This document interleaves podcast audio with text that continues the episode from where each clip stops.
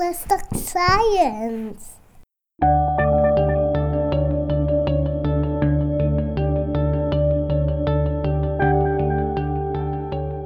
From the University of Groningen, this is MindWise Podcast, hosted and brought to you by psychology students.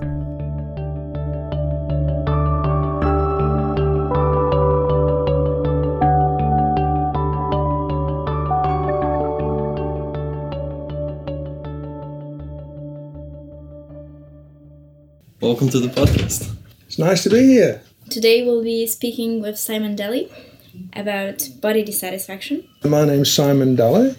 Uh, I've been here in Groningen for about ten years. I used to teach uh, in the social psychology department, and then I've recently moved to the teaching unit on the second floor. So, um, body dissatisfaction is nowadays Um, a top-ranked issue of concern for young people, and it's been this way for about thirty years now. And people experiencing it can become fixated on trying to change their body shape, which can lead to unhealthy behaviors and therefore increase the risk of developing an eating disorder. Um, in the context of social media, uh, what can be said about the role that it plays shaping people's uh, body image?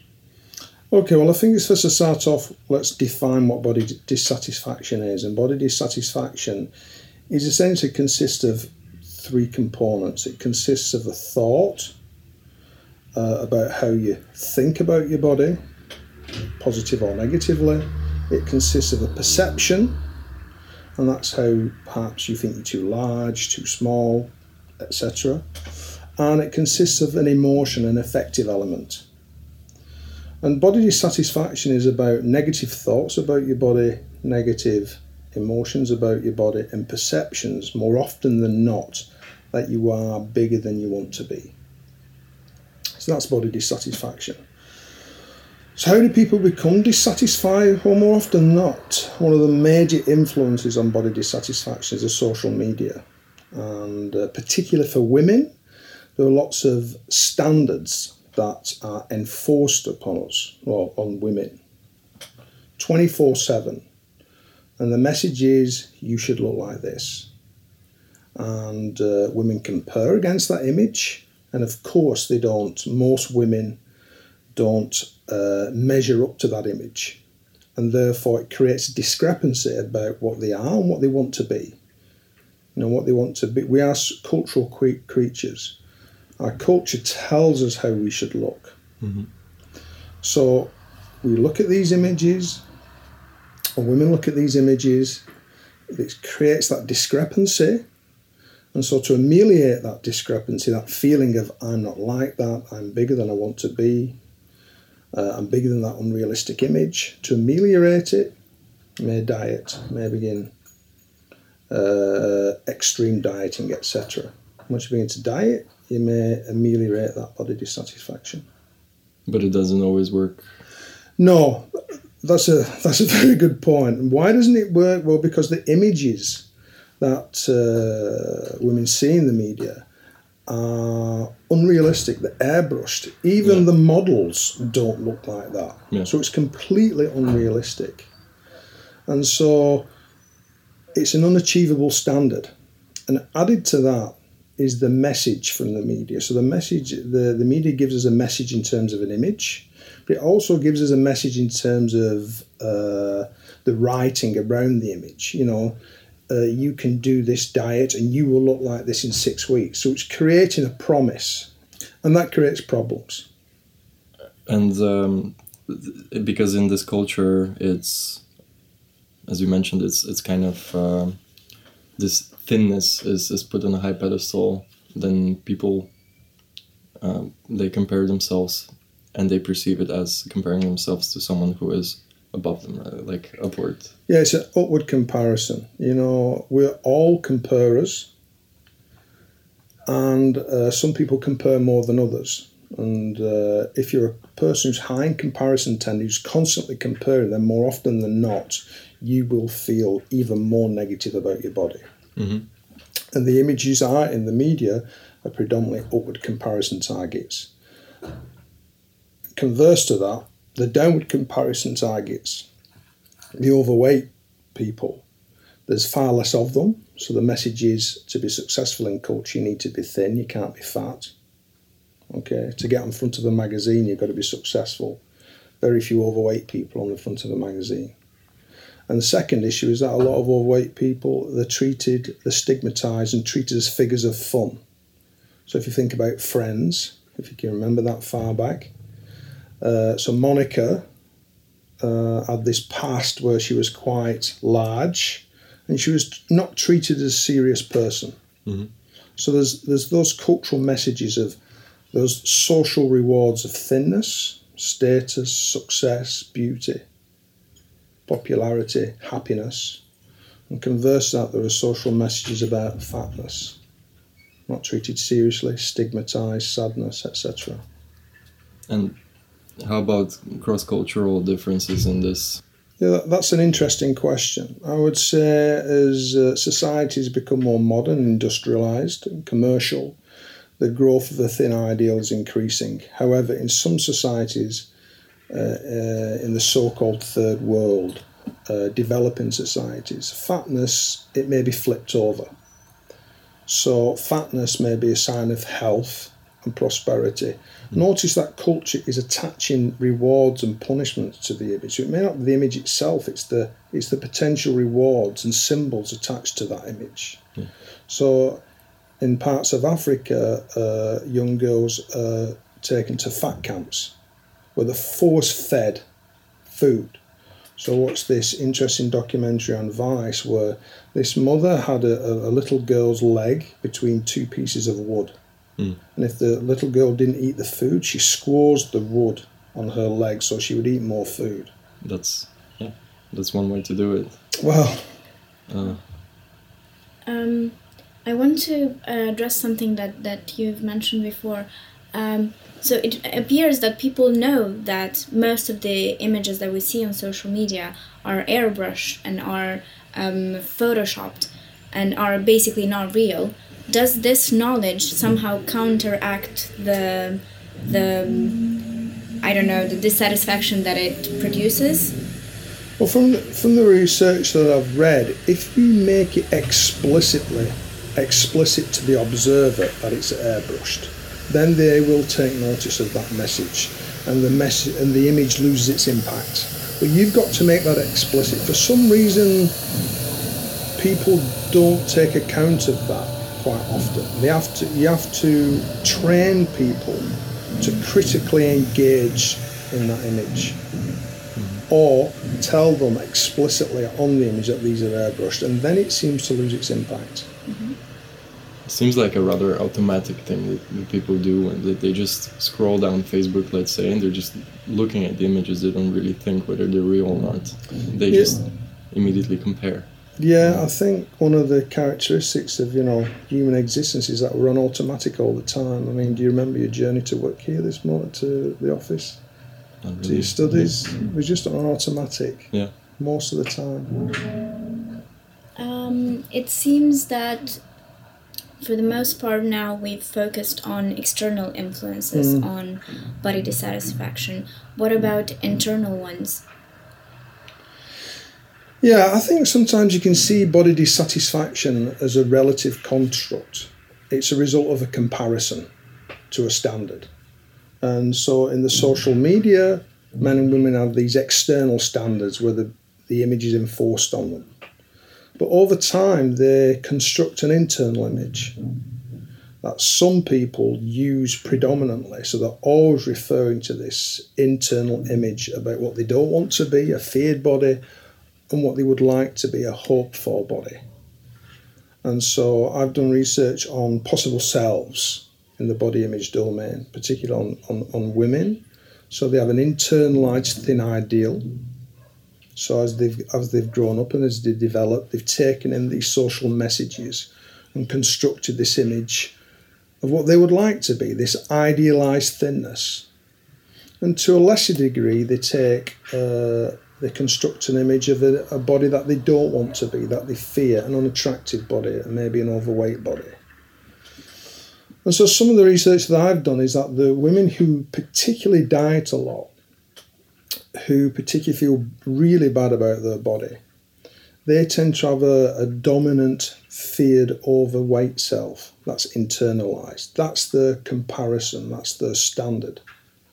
And so the dieting is driven in order to avoid what they don't want to be.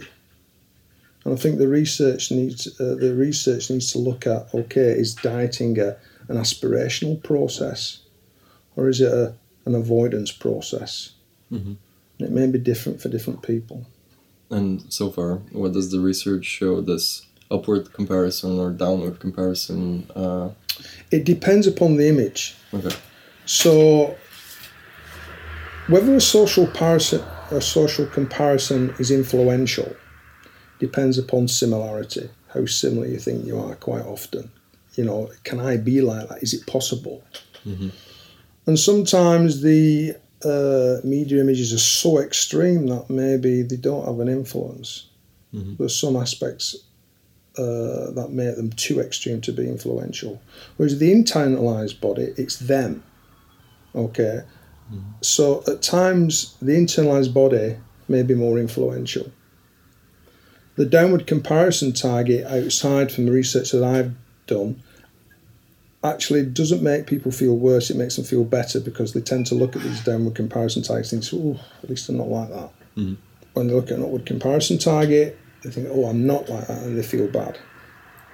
But it may be flipped over when it's an internalised standard, because quite often the internalised standard is them, it's a future self. Mm-hmm. And um, then when they internalise this uh, fear of uh, gaining a lot of weight, what kind of behaviors do they engage in afterwards that can lead to, yeah, unhealthy eating behaviors, for example, or uh, unhealthy ways of doing exercise? Right. Yeah, I mean, they, sometimes the, the, the, those behaviors may be ref- exactly the same as someone who wants to aspire to thinness. You know, the, the route away from this feared self is dieting. The route towards this ideal self is dieting. Yeah. I think the the problem is is that dieting's a, dieting is tends to be always unsuccessful. It cannot be maintained. And so those people who are particularly fearful, they may see that their diet is difficult to adhere to and then adopt extreme behaviours in order to move away or move towards that ideal. Considering this topic, I couldn't help but notice that males get considerably less attention.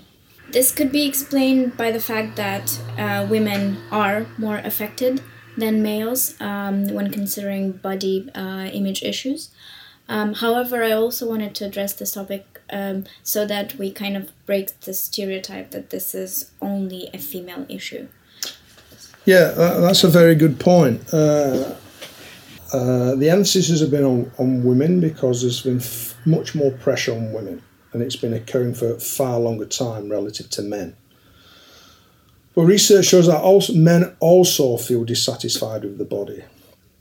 But it's not about thinness. It's about muscularity. So there are, men would like to be more muscular. And again, over the last few years, you've seen a growing influence of the media images on, on, on males in terms of, okay, this is the standard. This is what you as a male should be. And uh, you've got to conform to this social standard. So that's created dissatisfaction in males. But I wouldn't say it's to the degree that it's affected uh, females. It's not as prevalent relatively. It's not been going as long, but it's definitely growing.